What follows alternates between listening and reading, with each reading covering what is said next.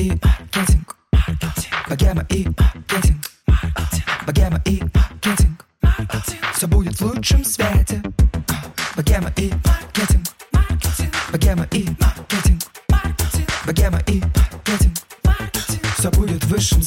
Всем привет! Вы слушаете подкаст «Богема и маркетинг». Меня зовут Саша Рудко, я продюсер подкастов, основатель студии подкастов «Богема». В общем, все, что связано с подкастами, подкасты, подкасты — это я.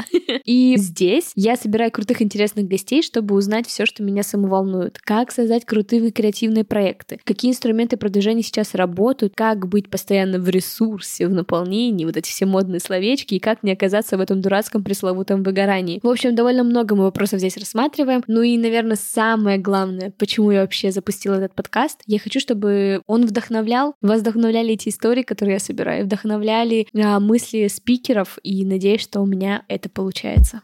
Богема и маркетинг. И как раз про вдохновение будет этот выпуск, потому что, если честно, у меня ощущение, что я сегодня пригласила рок-звезд или, знаете, таких вот э, старших ребят из школы одиннадцатиклассников, а ты при этом пятиклассник или шестиклассник, и вот ты с ними чуть-чуть общаешься, вот на, на переменке к ним подбегаешь, с ними поговорить. И вот у меня ощущение ровно такое, потому что у нас сейчас в гостях будет Артур Белостоцкий и Саша Волкова, авторы подкаста «Заварили бизнес». Знаете, это один из тех проектов, которые меня, во-первых, вдохновили на идею о том, что я хочу свой подкаст, а во-вторых, это тот проект, который в целом заложил во мне зернышко того, что я могу или хочу свой бизнес. Показываю кавычки здесь. Потому что в целом, благодаря их истории, благодаря истории Саши из кофейни, я поняла, что несмотря на то, что да, в бизнесе будет миллион проблем каждый день буквально, и в целом ты только про них будешь думать, а это все решаемо, потому что в итоге ты получаешь гораздо больше, ты получаешь и саморазвитие какое-то, да, ты получаешь прибыль, ты учишься понимать, как работает экономика, деньги и все остальное. В общем, у этого миллион плюсов, и это действительно круто, особенно если у тебя хватает смелости и хватает ответственности на все это. И мне кажется, у меня хватает, но для меня это первый сейчас опыт такого серьезного построения проекта, да, своего собственного. Поэтому, конечно же, хочется у кого-то брать опыт, с кем-то общаться, консультироваться, обмениваться опытом. В общем, все, что связано со всем этим, хочется в этом вариться постоянно. И вообще, ребята, кстати, заварили свою студию.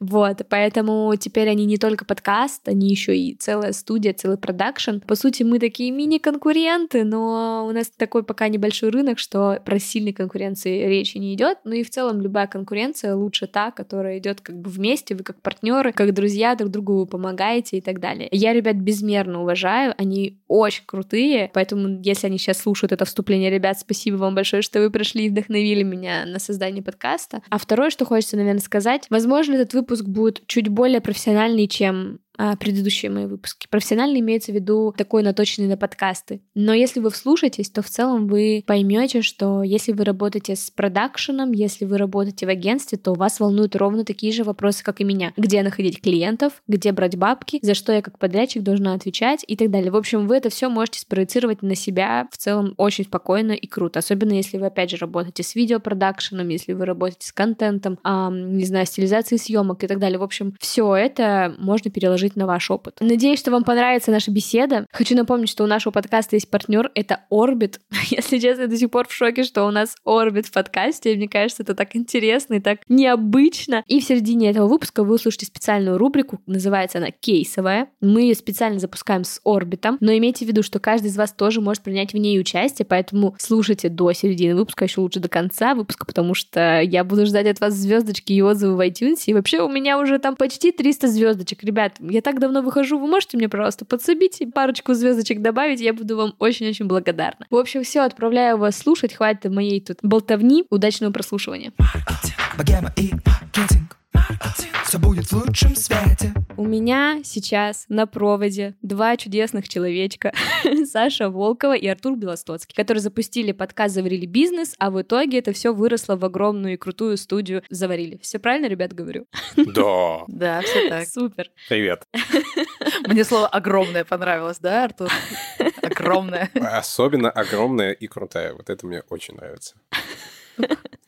Слушайте, ну я вообще, вот у меня даже в сценарии написано, я когда вчера готовилась к созвону, я такая думаю, блин, вот у меня ощущение, что я с какими-то просто рок-звездами созваниваюсь, и подумала, так, ну это надо записать и рассказать об ребятам, что вот а, мы с вами в том году созванивались, да, и у нас был абсолютно другой разговор, абсолютно на другую тему, да, мы с вами больше разговаривали про э, заварили бизнес, про подкасты, про все остальное, а в этом году у нас с вами абсолютно другая тема, и вот ощущение, что вы такие рок-звезды, которые колесят, что-то все время что-то делают, у вас еще крутые голоса, и, короче, вот у меня такая ассоциация. Не знаю, как у вас, можете принять это, можете нет, как хотите. У нас тоже ассоциация, что ты рок-звезда. Yeah.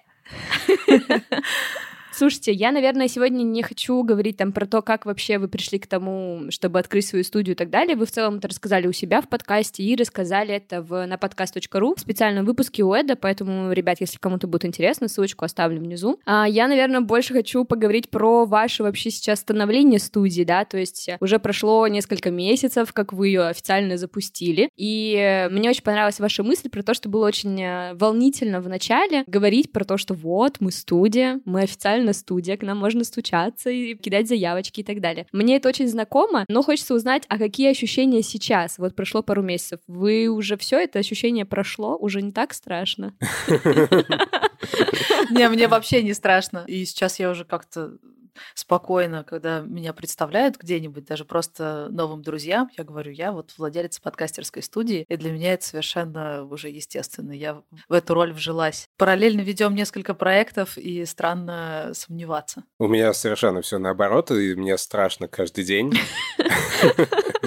когда я отвечаю на вопрос, чем занимаюсь каким-то новым знакомым, говорю, что у меня студия подкастов, я всегда все равно себя немножко чувствую самозванцем. Надеюсь, что это пройдет, когда выйдет что-то из того, что мы сейчас готовим. Слушай, ну а неужели тебе недостаточно заварили бизнес? Мне кажется, когда есть такой проект за плечами, в целом все уже как бы все дозволено, так сказать. Нет, ну раньше я говорил, что я продюсер и редактор подкастов. Причем называл в разное время один, два и три подкаста. И как бы на этой территории я себя чувствовал уверенно. А когда ты говоришь, что есть уже нечто, ты уже говоришь не про себя, что есть нечто большее, чем ты. Компания — это вообще виртуальная же сущность, это просто то, во что мы согласились верить, что что-то существует, это объединяет людей, есть какие-то обязательства, вот это все, это все такая ментальная конструкция. Вот как, поэтому в это и самому поверить еще нужно, еще и других людей убедить. Артур, у меня тоже есть один страх. Я просто боюсь, что все это закончится. Знаешь, когда происходит что-то очень классное, ты такой, блин, классно, но в этом есть как будто маленькая, где-то внутри очень глубоко спрятанная какая-то такая печаль или тревога, потому что ты знаешь, что ничего не бывает навсегда. Любая компания развивается, переходит на какой-то другой этап. И вот тот этап, который у нас сейчас, я настолько комфортно в нем себя чувствую, мне настолько хорошо, что мне в кайф, и в то же время я думаю, блин, но ведь однажды все будет уже не так. Представляешь? Вот... Я тебя очень хорошо понимаю, у меня это совпало, у меня же появление нашей компании там плюс-минус совпало с появлением дочери, и вот когда ты на нее смотришь, смотришь такую маленькую, классную, симпатичную, ты понимаешь, но она через месяц уже будет другой. Как бы и то же самое и с компанией. Поэтому ты, с одной стороны, любишь то, что есть, а с другой стороны, готовишься любить то, что будет. Да-да-да. Я вообще, кстати, недавно шепталась с вашим э, крутым продажником Альбертом, вообще супер человек. я у него там парочку советов попросила, вот. И он сказал, что вы тоже сейчас пробуете систему, что вы с готовыми идеями ходите к брендам. Мы тоже так сейчас делаем, и мне хочется у вас такое спросить. В целом, при работе с брендами у меня просто не было такого опыта. Я работала до этого в, только в небольшом медиа в журнале, поэтому там не было такого, что вот мы идем там, не знаю, к Марсу или кому-то такому. А сейчас это есть, и я поняла, что, оказывается, это так много времени занимает. Ну, то есть это шок для меня конкретно. Поэтому хочется узнать у вас в целом, как долго проходят эти переговоры. То есть вот от поиска до, там, не знаю, подписания договора, какой период проходит? Месяц, два, три? Как долго у вас вообще идея может вот э, существовать пока без четкого партнерства? Я думаю, что это от трех месяцев до полугода. То есть вот самое долгое, что мы сейчас закрыли, это не создание нового подкаста, а партнерство в Заварили. Но первый раз мы об этом еще зимой начали о нем разговаривать. И я не помню, с чьей стороны там был запрос, но тем не менее. И вот только сейчас мы уже финально обо всем договорились, подписали договор. А, тот подкаст, который мы сейчас активно делаем э, ночами, мы же его тоже согласовывали условия договора больше полугода. Начали осенью, подписались конце весны. Да, полгода закладываем. То есть я правильно понимаю, что в целом это вообще абсолютно нормальная практика, будь это подкаст-студия, не знаю, там, не знаю, СММ-агентство или еще что-то, когда мы работаем с крупными брендами, это, ну, нужно закладывать там 3, 4, 5, 6, 7 месяцев. Я думаю, да. И это абсолютно ок. Если бы у нас не было Альберта, которому просто любовь, лучи всего вообще мы бы просто не потянули такие штуки, потому что все ежедневные переговоры он берет на себя. Когда вы продаете идеи брендам, закладываете ли, обсуждаете ли вы там, не знаю, продвижение вообще проекта и так далее, и вообще должна ли студия в итоге отвечать за количество прослушиваний, которое будет? Мне кажется, это тоже просто такой интересный вопрос, потому что не всегда там, можно, можно четко спрогнозировать или еще что-то такое сделать. Как вы думаете? Мне дико нравятся вопросы, прям сразу чувствуется, что человек очень в теме всего того, что здесь происходит, потому что это те вопросы, которыми я все время задаюсь, которые прям вот самые такие горяченькие. Прикольно, что у нас матч одинаковые вопросы в топе. Смотри, изначально мы э, закладывали какие-то штуки, связанные с продвижением, базовые, там типа, что мы э, займемся фичерингом, пошерим подкаст в своих других проектах э, анонсируем и там еще на каких-то своих площадках, мы это относились к этому как к какой-то отдельной услуге, которую мы оказываем заказчику. Но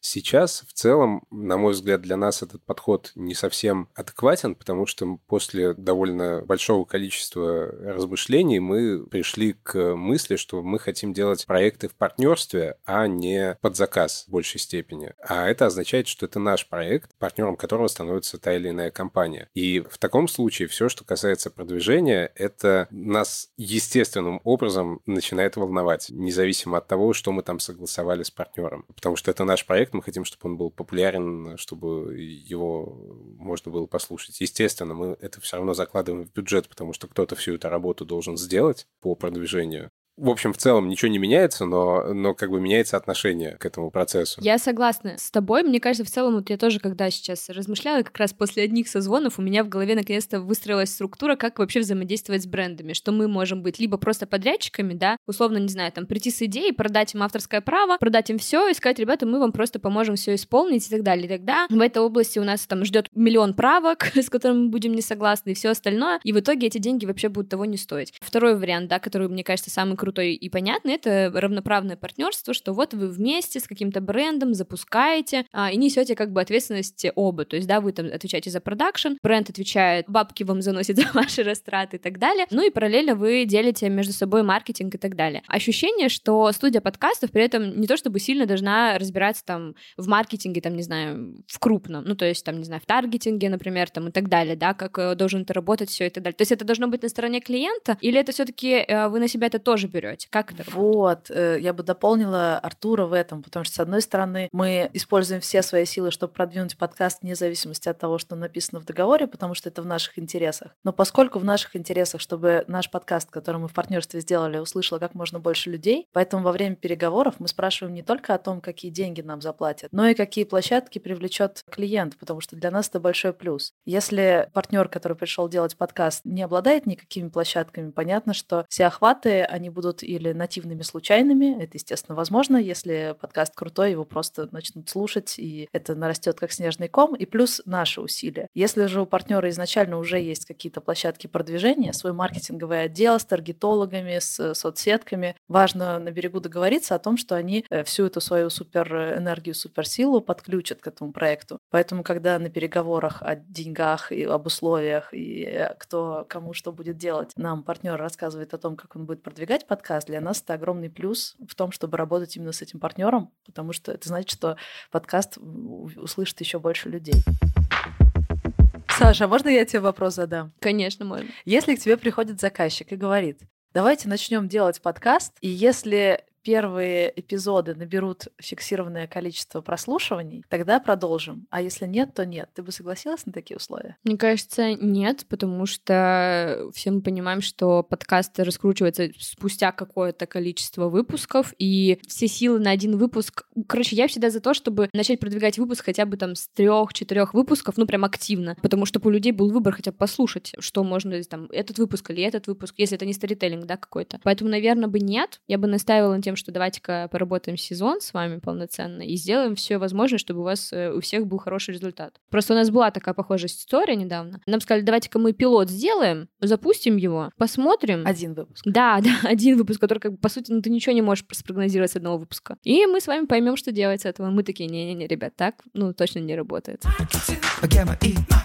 Я хочу еще поговорить про ваш чудесный опыт э, с брейнштормами по средам, кажется. Саша рассказывал в, на подкаст.ру про это. Очень хочется про это поговорить, потому что мне кажется, это как раз опыт, который можно перенять вообще абсолютно в любой креативной там индустрии, да, будь там SMM, не знаю, фото или видеопродакшн. Поэтому хочется поговорить. Э, Расскажите, как у вас это устроено, кого вы туда приглашаете и как часто они проходят. Я пробовала несколько разных подходов, и сейчас хочу заново перепридумать эти подходы. Изначально процесс был такой. Мы собираемся только нашей командой, назначаем какую-то тему, и ты вот, например, знаешь, что в среду будет брейншторм, и ты всю неделю придумываешь подкасты, не знаю, про отношения. Просто с потолка. Потом каждый приходит, обычно у каждого по 5-6 идей, но они все абсолютно сырые. Иногда это просто какая-то, а давайте сделаем вот как было в том фильме, только в подкасте. Или а, а давайте вот на эту тему поговорим. Тема — это еще не подкаст, это просто тема, come on. Но это нормально. Ты приносишь просто какие-то там сырые обрывки мыслей. И по всем канонам брейншторма все участники говорят «да» и, и докручивают. Не критикуют, а докручивают. Какие-то темы сразу как-то, ну, окей, тема интересная, можно взять как тему какого-то разговорного выпуска. Ладно, пошли дальше. Ну, понятно, что это никуда не развелось. А некоторые прям развиваются и даже сильно модифицируются. После такого мозгового штурма очевидно, что какие-то темы здорово, там есть куда копать. И участницы, участники разбирают эту тему себе и, и говорят, я вот эту тему пойду прорабатывать. Это значит, что на следующий э, штурм он принесет или она принесет более подробно проработанную эту тему. Есть э, список вопросов от Артура Белостоцкого, на которые нужно ответить, чтобы считалось, что пич проработан. Идея рабочая, Да, да? это еще не проработан не- для того, чтобы прям уже питчить заказчику, но уже для того, чтобы питчить команде, чтобы она могла на этот раз уже критические замечания, типа, а вот это как будет работать? А вот тут ты почему думаешь, что это будет хорошо работать? Мне, например, ужасно нравится один из вопросов, их там штук семь. Один из них, почему это именно подкаст? Хороший вопрос. Ты так придумал идею, а Артур такой, ну окей, ну можно кино про это снять или мультик. А почему это именно подкаст? Мне дико нравится этот вопрос, потому что он э, переносит э, подкаст из уровня «это как кино, только неполноценное, потому что только звукоряд», до уровня «нет, это отдельный медиум со своими сильными сторонами, и надо уметь ими и пользоваться». Ну и после этого питчинга мы считаем, что эта идея есть в копилке. В принципе, мы можем ее уже доставать, когда к нам приходит какой-то заказчик по нужной теме, э, доставать чуть-чуть, э, модернизировать и предлагать ему. Или мы идем ее прям уже прорабатывать в какую-то презентацию, чтобы ходить э, по рынку и предлагать э, компаниям. Блин, это очень круто. Мне кажется, это вообще можно брать эту механику и в целом просто перекладывать там, не знаю, на все свои какие-то рабочие моменты. Вот, поэтому, дорогие слушатели, я вам рекомендую прям ее записать и использовать. Это реально очень клево. Артур, а скажешь, э, может быть, ложку дегтя, чем ты был не- недоволен в этой методике? Я был недоволен в основном двумя вещами. Так у нас большинство людей э, не из подкастов, то вот этот ответ на вопрос, почему это аудио, он не всегда и все сразу могут понять, э, как звучит правильный ответ на этот вопрос. Ну, то есть, ну, например, нельзя сказать, что это подкаст, потому что там будут люди разговаривать. Ну, потому что прямую речь людей мы можем записать и текстом, и видео, и еще чем-то. То есть это неправильный ответ. И как бы нужно время, чтобы люди, попробовав отвечать по-разному на этот вопрос, нащупали, собственно, о чем здесь речь. Ну, то есть, например, что-то о музыке, скорее всего, лучше делать не текстом, а подкастом, потому что это нужно услышать. Или если ты делаешь что-то, где много... Мне приходит на ум выпуск одного из подкастов «Медузы», очень, очень старый, где они разбирали всякие звуковые иллюзии. Ну, нельзя разбирать звуковые иллюзии. Ну, то есть подкаст — это идеально для того, чтобы дать людям послушать и, там пообманывать их каким-то образом с помощью саунд-дизайна и так далее, поиграть в эти игры. Но это не то, чтобы мне не нравилось, это скорее сложность. Когда приходят новые люди, если, да даже если есть какой-то подкастерский опыт, то все равно это- нужно объяснять. Я сам себе постоянно пытаюсь э, напомнить и э, объяснить и найти, что еще есть такого особенного в аудио, что есть только в нем, помимо каких-то очевидных вещей, э, про которые уже много рассказано. А второе, это все было очень долго. То есть первые какие-то итерации, они у нас были на боевых, то есть у нас были конкретные задачи под конкретных клиентов, э, и нам нужно было их решить. И у нас там в первый раз ушел, ушел месяц. Нам повезло, и это как бы дошло до подписанного договора, но в целом это нам повезло, потому что, конечно, за месяц уже э, могли все люди в компании поменяться, и могло стать не до подкаста. Да, такое у нас тоже было. Человек, с которым мы вели переговоры, просто перешел на другую должность, пока наша креативная фабрика делала свое дело. Ну, считай, неделя на то, чтобы придумать сырые идеи, неделя на проработку, неделя на то, чтобы сделать бриф, потом докрутить, вот тебе месяц э, даже в штатном режиме.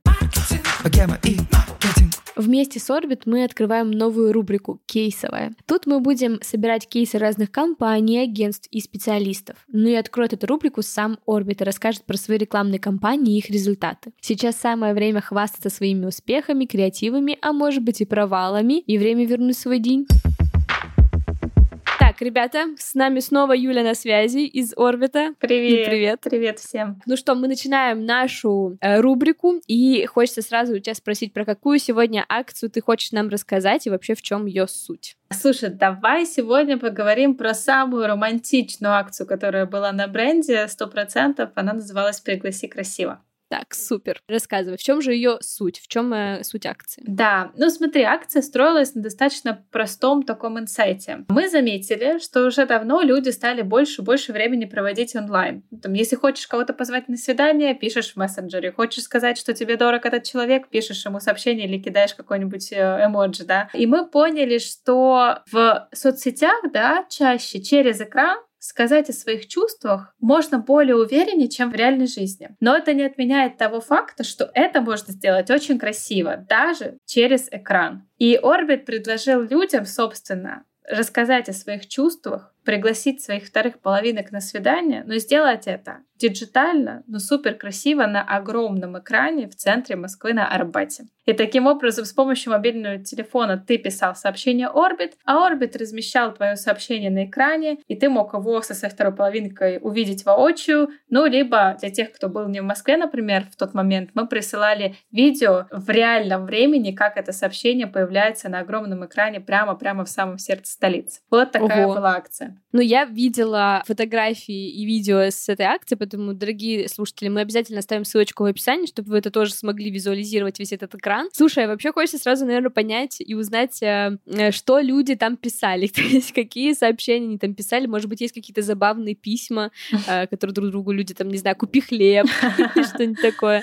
А, ну, писали, конечно, разного рода сообщения. На самом деле мы получили более 70 тысяч сообщений за время проведения акции, огромное количество. Прям какого-то такого чего-то ужасного не было, потому что мы как бренд э, всегда за безопасность. Мы очень внимательно относимся к тому, что мы говорим на такую широкую аудиторию. Поэтому у нас, конечно, была модерация. И для того, чтобы твое сообщение появилось логично, на экране, да. да, там нужно было пройти небольшую модерацию. Она была достаточно быстро сделана, поэтому прям совсем какие-то такие странные вещи на экране не появлялись. И у нас вот есть даже такая внутренняя статистика, которую я очень люблю пересматривать, потому что она прям греет сердце. У нас 32 тысячи раз а, люди с помощью экрана сказали «я тебя люблю», а 6 тысяч раз пригласили на свидание, и 800 раз сделали предложение руки и сердца через экран Orbit. Ой, ну это, кстати, действительно мило. Да, это очень мило.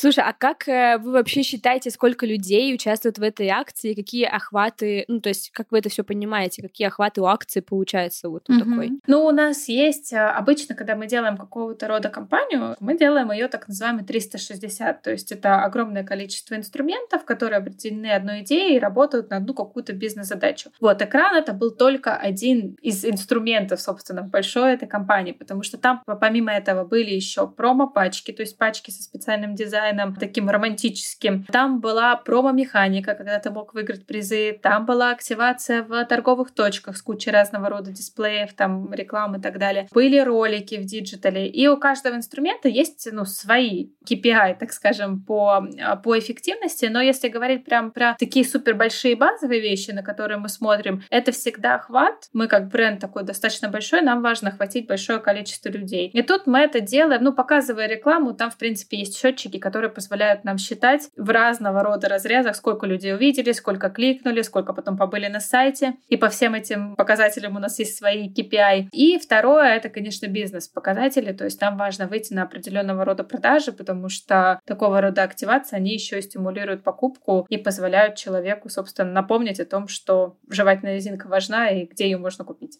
Слушай, а насколько вы считаете эту акцию, там, не знаю, успешной, супер успешной? То есть какие у вас есть вообще категории вот этого успешности акции? Акция обычно считается успешной, если показатели выполнены или перевыполнены. Показатели мы ставим достаточно строго, и такой наш внутренняя цель а каждую следующую акцию делать хотя бы чуть-чуть лучше, чем предыдущую акцию. Поэтому эта акция, в принципе, была очень классная, очень успешная. Люди очень активно включались. Мы потом много где рассказывали про этот кейс в профессиональном сообществе, приходили, а, делились. И что приятно, потом вот эти механики с экраном, они даже стали какого-то рода мейнстримом в мире большого маркетинга. Я потом очень много видела подобных примеров, поэтому в целом, я думаю, акцию можно считать классной, успешной. Супер. Так, ребята, наша рубрика заканчивается. Мы с вами возвращаемся к разговору. Но если вы захотите прислать, например, свой кейс и тоже его тут услышать, то присылайте его мне в, не знаю, в Инстаграм, в Директ или можете прислать мне в Телеграм-канал. Все, всех ждем. Все, спасибо большое. У меня еще был такой вопрос, а, когда я писала всегда, что, что хочу вас спросить. Собираетесь ли вы э, развивать, не знаю, там, личный бренд Саши или личный бренд Артура в целом, да, там, не знаю, в Инстаграме, где-нибудь на Ютубе еще дополнительно и так далее? То есть собираетесь ли вы еще одну какую-то площадку делать, где будете собирать свою аудиторию? Это два разных вопроса. Про личный бренд, мне кажется... Да, хорошо, окей, это два разных вопроса. Тогда давайте начнем с этого. Вот э, собираетесь ли вы чей-то личный бренд прям прокачивать, прям усиленно, жестко и все остальное? Нет, мы не обсуждали такой какой-то прямой задачи, что вот нам надо с тобой прокачивать свои личные бренды, потому что, ну, пока они как будто бы достаточно прокачаны для вот текущих задач. Ну, вот мы к тебе пришли, это что же можно считать там Конечно. прокачкой личного бренда. Но недавно, когда мы вели переговоры с одним клиентом, и там у нас была заруба на тему того, чтобы в подкасте упоминалось название нашей студии, как людей, которые делают этот подкаст. Там было две зарубы. Про упоминание людей, людей, которые работают над подкастом в титрах, и вторая по поводу э, логотипа и упоминания в подкасте названия студии. И были тяжелые очень переговоры, не буду говорить, чем закончилось, они даже, можно сказать, все еще идут. Но там была, когда мы все это обсуждали, в какой-то момент я понял, что для меня важнее, вообще моего имени в титрах там быть не должно, потому что я не принимаю достаточного участия именно в этом проекте, но точно должны быть имена других людей. Но я понял, что для меня гораздо важнее, чем мое личное имя, для меня важно, чтобы там был упоминание названия студии заварили. И для меня это был такой прям инсайт, потому что когда я начинал работать редактором, первая моя работа, она была э, то, что называется без подписи, анонимная, да, я фигачил по несколько десятков SEO-статей в месяц для одного банка, и, естественно, там не было подписи, и слава богу. Потом я пришел работать в редакцию Ватора, где Саша как раз была главным редактором. И для меня главным кайфом этой работы было то, что через неделю уже вышла в блоге статья с моим именем и фоткой, которую я написал. И в тот момент я понял, что для меня вообще это ну, критически важная вещь, чтобы меня знали, чтобы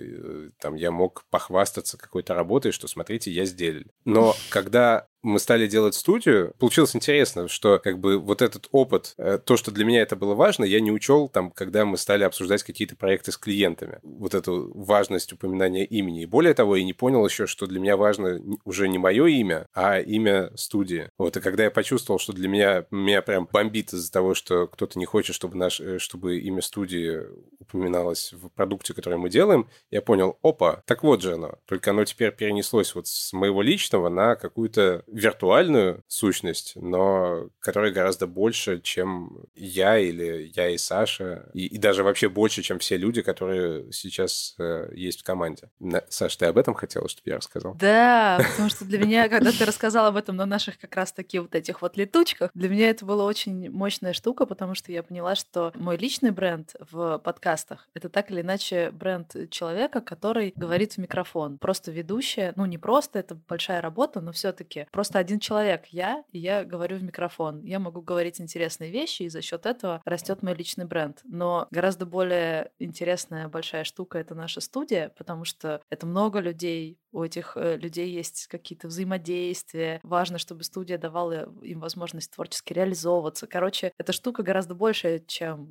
Саша Волкова. Поэтому если бренд Саши Волковой большой, а бренд студии маленький, это вот значит, что недоработочка вышла. И я буду считать хорошим результатом, если Саша Волковой будет становиться все меньше, а студии заварили все больше. Но при этом мы оставляем друг другу право торговать лицом э, направо и налево и делать какие-то другие проекты, которые очень хочется э, сделать. Просто потому что как бы мы не равно студия, но и студия не равно мы. И мы больше, чем наша студия, и студия больше, чем, чем мы.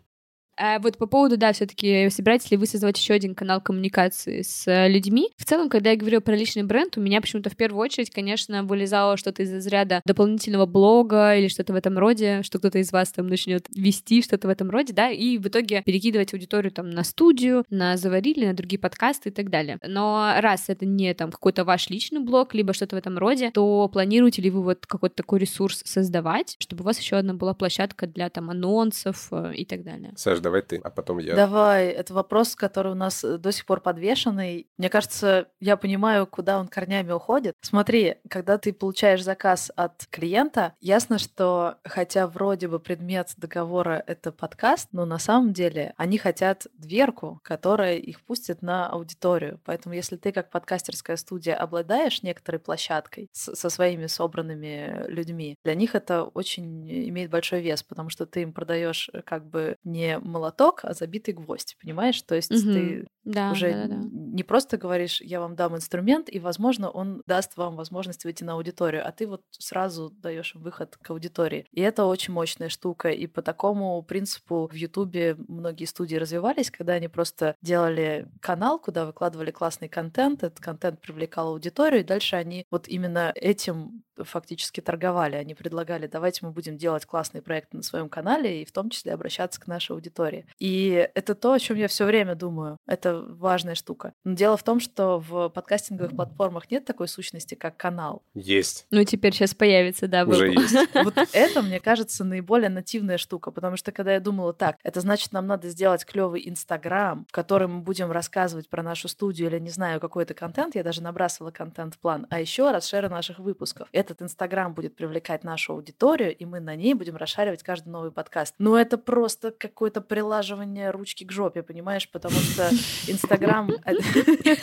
Но Инстаграм — это отдельная сущность, и там есть своя аудитория, свой вайб, ну, короче, свои... и люди, которые слушают один наш подкаст, не обязательно захотят слушать другой. И главная инстаграмная аудитория — это одна аудитория, а подкастерская — другая. Короче, это попытка э, симулировать ту же механику, что с каналами на Ютубе, но на другой площадке. И кажется, это очень плохое вливание средств, потому что для малого бизнеса, мне кажется, самое главное — это вопрос, чего не надо делать, а не вопрос, что делать, потому что силы небольшие, и надо концентрированно прилагать их туда, где у тебя больше вероятность отдачи. Поэтому сколько мы не описывали, а давай еще вот Инстаграм такой-то, Телеграм такой-то, получалось, что мы не получим тот эффект, который хотим, но потратим очень много сил. И это казалось не очень классной идеей. Единственное, что, мне кажется, можно поддерживать, если мы решим, что у нас есть на это силы, это перепридумать э, телеграм-канал «Заварили бизнес», он сейчас на стопе, и сделать его как телеграм для бизнес-аудитории, чтобы туда расширивать все наши подкасты о деньгах. Таких, благо, много, их сразу три, и, а может появятся и новые. И получается, что это такая узкоспециализированная площадка, которая рассказывает про предпринимательские штуки. Но я не то чтобы прям бегу делать это, теряя тапки, потому что это все равно большие затраты, и не факт, что оно окупается, возможно, одной простой договоренностью с заказчиком о том, что он расширит выпуски в своих соцсетях, мы достигнем большего эффекта, чем от ведения телеграм-канала на протяжении года. Надо соразмерять свои силы. Да, я вот, э, когда в целом про все это думаю, да, там про какой-то свой социальный капитал и так далее, я почему-то вот сейчас пришла к мысли, что мне бы хотелось свой личный социальный капитал прям накопить, ну, то есть в виде блога хотя бы в Инстаграме, потому что в целом я уже это делаю, просто у меня там аудитория 3000 человек, она могла бы уже быть давно намного больше, я считаю. Я просто никогда не занималась продвижением, а тут я подумала, почему? Почему бы нет? И подумала двигаться так, что вот у меня будет аудитория, которая, если что, я всегда смогу там привести в наши новые проекты, сказать, вот, ребят, зацените, у нас есть это, у нас есть вот это, вот, пожалуйста. То есть какой-то старт давать на первых выпусках. Я подумала, что, по крайней мере, мне кажется, что это такая какая-то интересная мысль, которую хочется протестировать. Тут же, видишь, еще это сильно зависит от твоей личности в целом. Мне тяжело вести Инстаграм, мне тяжело вообще вести соцсети. Последний год мой Инстаграм состоит из э, раз в месяц выложенных фотографий моей дочери. Там, на, на... А я, кстати, подписана на тебя, я вижу все твои фотки с дочерью. Да, ну то есть ты видишь, что я, например, хреновый инстаблогер. У Саши есть Инстаграм, но никто, никто о нем не знает. Не говорите никому. Я его использую как архив фотографий, когда какое-то событие в моей жизни происходит, я туда пощу, чтобы потом вспомнить об этом через несколько лет. Понятное дело, что не всем подходит Инстаграм, это нормально, что каждый находит какую-то свою площадку. Я поняла, что в вашем случае это сайт, да, с полезной информацией. В нашем случае это подкасты. вот ну, в чем подкасты, дело. понятно, подкасты Сайт, тоже. Facebook, подкасты, Telegram. Какой смысл быть предпринимателем э, и при этом делать то, что тебе не нравится? Конечно. То есть, если ты работаешь в маркетинговом отделе и знаешь, что TikTok сейчас в топе, ты хочешь, не хочешь, должен идти и делать TikTok. Но если ты предприниматель, ты находишь то медиа, которое тебе нравится больше всего, и в нашем случае это подкасты, и делаешь их, и не делаешь TikTok и Instagram. Ну, для меня это еще Facebook и Telegram. Telegram Я супер, это очень клево, люблю да. писать в, в Telegram-канал. Ну, то есть мой жанр — это длинный, занудный пост. Супер. Я, кстати, благодаря тебе, помню, когда я только-только запустила подкаст, мне было не у кого спросить, типа, господи, как попасть на вот эту страничку Apple главную, что это такое, как это называется. Вот, и благодаря твоему телеграм-каналу я узнала, что это называется фичеринг, и что можно заполнить заявку. Я подумала, господи, как круто, что есть Артур, который все это написал, а потом мы с этим Артуром на записи. Ну, супер. Все, все сложилось. Это самый популярный пост за всю историю Телеграм-канала. Да, да, мне кажется, это потому что никто не знал, никто не понимал, что это такое, как это вообще работает, и ты все это так четенько всем разложил, было очень приятно. Саша писала в телеграм-канале, что у вас стоит сейчас цель, там, два, три с половиной миллиона в месяц, правильно? Помнишь, мы с тобой во время партнерки прикидывали по Да-да-да-да-да. деньгам? Я тоже уже забыла цифры, но Саша помнит. Да, я это все нашла в телеграм-канале вашем, который вы видели. Точно.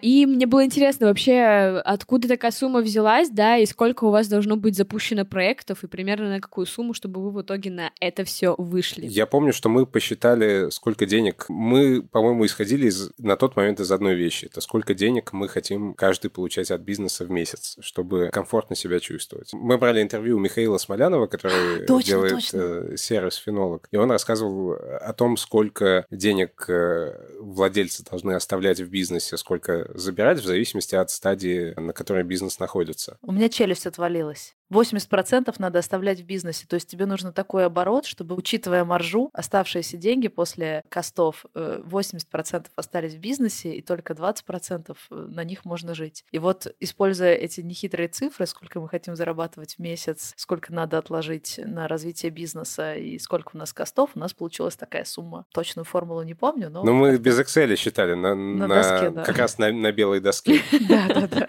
Прикидывали. Но ты знаешь, есть просто такая версия, я не знаю, насколько это правда, но очень многие предприниматели на этом настаивают, что когда ты строишь бизнес, у тебя должна быть конкретная финансовая цель, выраженная в цифрах. Нельзя просто поставить цель типа «хочу, чтобы было много денег». Надо конкретную цифру. Я не очень понимаю, зачем, потому что, ну, а если ты заработаешь меньше, то что? А если больше, то что? Но вот почему-то мы решили, что надо обозначить какую-то планку, в которой мы точно поняли, что все хорошо. Вот это она. Для меня смысл здесь еще и в том, что ты, с одной стороны, понимаешь, ты приближаешься или отдаляешься от чего-то, что ты себе придумал, это позволяет добавить какую-то динамику всему происходящему и какую-то цель. А во-вторых, ну, бизнес — это же тоже вложение, это как бы инвестиция. И хотя мы не инвестировали особо денег в то, что мы сейчас делаем, но мы инвестируем свое время. Хочется понимать, э, что ты за эти инвестиции получаешь. Понятно, что речь не только в деньгах, а тут и в э, чувстве собственной крутости, там, э, радости Супер. от запуска Пока-пока. проектов и так далее, но и в деньгах тоже. Потому что какой смысл, ну, например, если допустить, что все, что мы делаем, не приносит нам никакого удовольствия и не приносит денег, или приносит денег столько же, сколько приносила бы какая-нибудь наемная работа в офисе, то какой смысл делать, делать бизнес? Поэтому к этому так отношусь. Но мне еще кажется, что такие цели в целом какие-то просто измеримые и более-менее сформированные, да, они просто помогают как-то наш мозг настроить на задачу. Ну, по крайней мере, мне так кажется, что когда а, я представляю себе очень четко задачу и цель, к которой я вот иду, вероятность того, что я ее достигну, намного больше, чем я такая, ну, в целом хочется, наверное, просто хорошо жить. А хорошо жить это что? Это вот так, так, так, так, так, так, так. И в этом случае, мне кажется, это про это, скорее всего. Это правда, но в таком случае, мне кажется, всегда надо умножать на два, потому что, например, редачим мы выпуск очередного подкаста, и в тайминг не укладываемся. И мне кажется, хороший вариант в этом случае сказать, давайте сделаем в этот раз в два раза быстрее, в четыре раза быстрее. Потому что если ты пытаешься немножечко какую-то себе планку задать чуть выше, чем то, что у тебя есть сейчас, это не раскрывает твои креативные чакры, прости господи. Ну, в смысле, тебе не приходится думать принципиально другим способом. А что мы делаем вообще не так? А давайте вообще как-то по-другому. Потому что, ну, дотюнить плюс-минус 20 процентов э, всегда можно за счет какой-то оптимизации, просто где-то подужаться. А вот хочется больше мысли о том, а может быть, можно в 10 раз больше, а мы просто забыли подумать об этом. И тогда мне финансовая цель важна не потому, что мне, правда, очень важно зарабатывать э, сколько-то денег или в 10 раз больше, а именно как какой-то способ задать себе вопрос, а я точно не забыл подумать о том, как сделать вообще по-другому и супер круто. Ну, например, вот у тебя есть студия, а ты думала привлекать инвестиции инвестиции. Думала. Или выйти на IPO, или, не знаю, заниматься не только аудиоподкастами, но и видеопродакшеном, построить видеостудию. Ну, короче, какие-то вещи я специально там рандомные называю, какие-то, которые вне твоей э, ежедневной рутины. И это то, и то там идеи с первой полки, а, возможно, стоит еще какие-то идеи придумать не с первой полки. Только вот для этого, может быть, мне какие-то круглые большие цифры и нужны, чтобы стимулировать мозг. Все будет в лучшем свете. Ребят, хочу вам сказать огромное-огромное спасибо э, за эту встречу. Мне кажется, у меня опять супер много инсайдерской информации, буквально как после разговора зимой. Э, меня Саша просто супер вдохновила с Альбертом зимой, и после этого мы дико подняли цены и все остальное, как-то себя переосмыслили. А сейчас я понимаю, что в целом э, круто, что ни одной меня что-то болит, что в целом наши болячки одни и те же. Одни и те же, да. Мне стало от этого чуть полегче жить. Артур, все твои мысли тоже сегодня вообще прям в мои все какие-то не э, заполненные ячеечки прям попали, поэтому спасибо вам огромное. Поэтому это был супер разговор. Не знаю, надеюсь, вы тоже порефлексировали вместе со мной сегодня. Еще как. Да. Вот, поэтому вам спасибо, а всем слушателям срочно рекомендую бежать слушать «Заварили бизнес», если вдруг вы еще совершили ошибку и не послушали это. А бежать ставить нам звездочки в iTunes, ну и подписываться на нас на все социальных сетях. Все, всем пока! Богема и маркетинг. Все будет в лучшем свете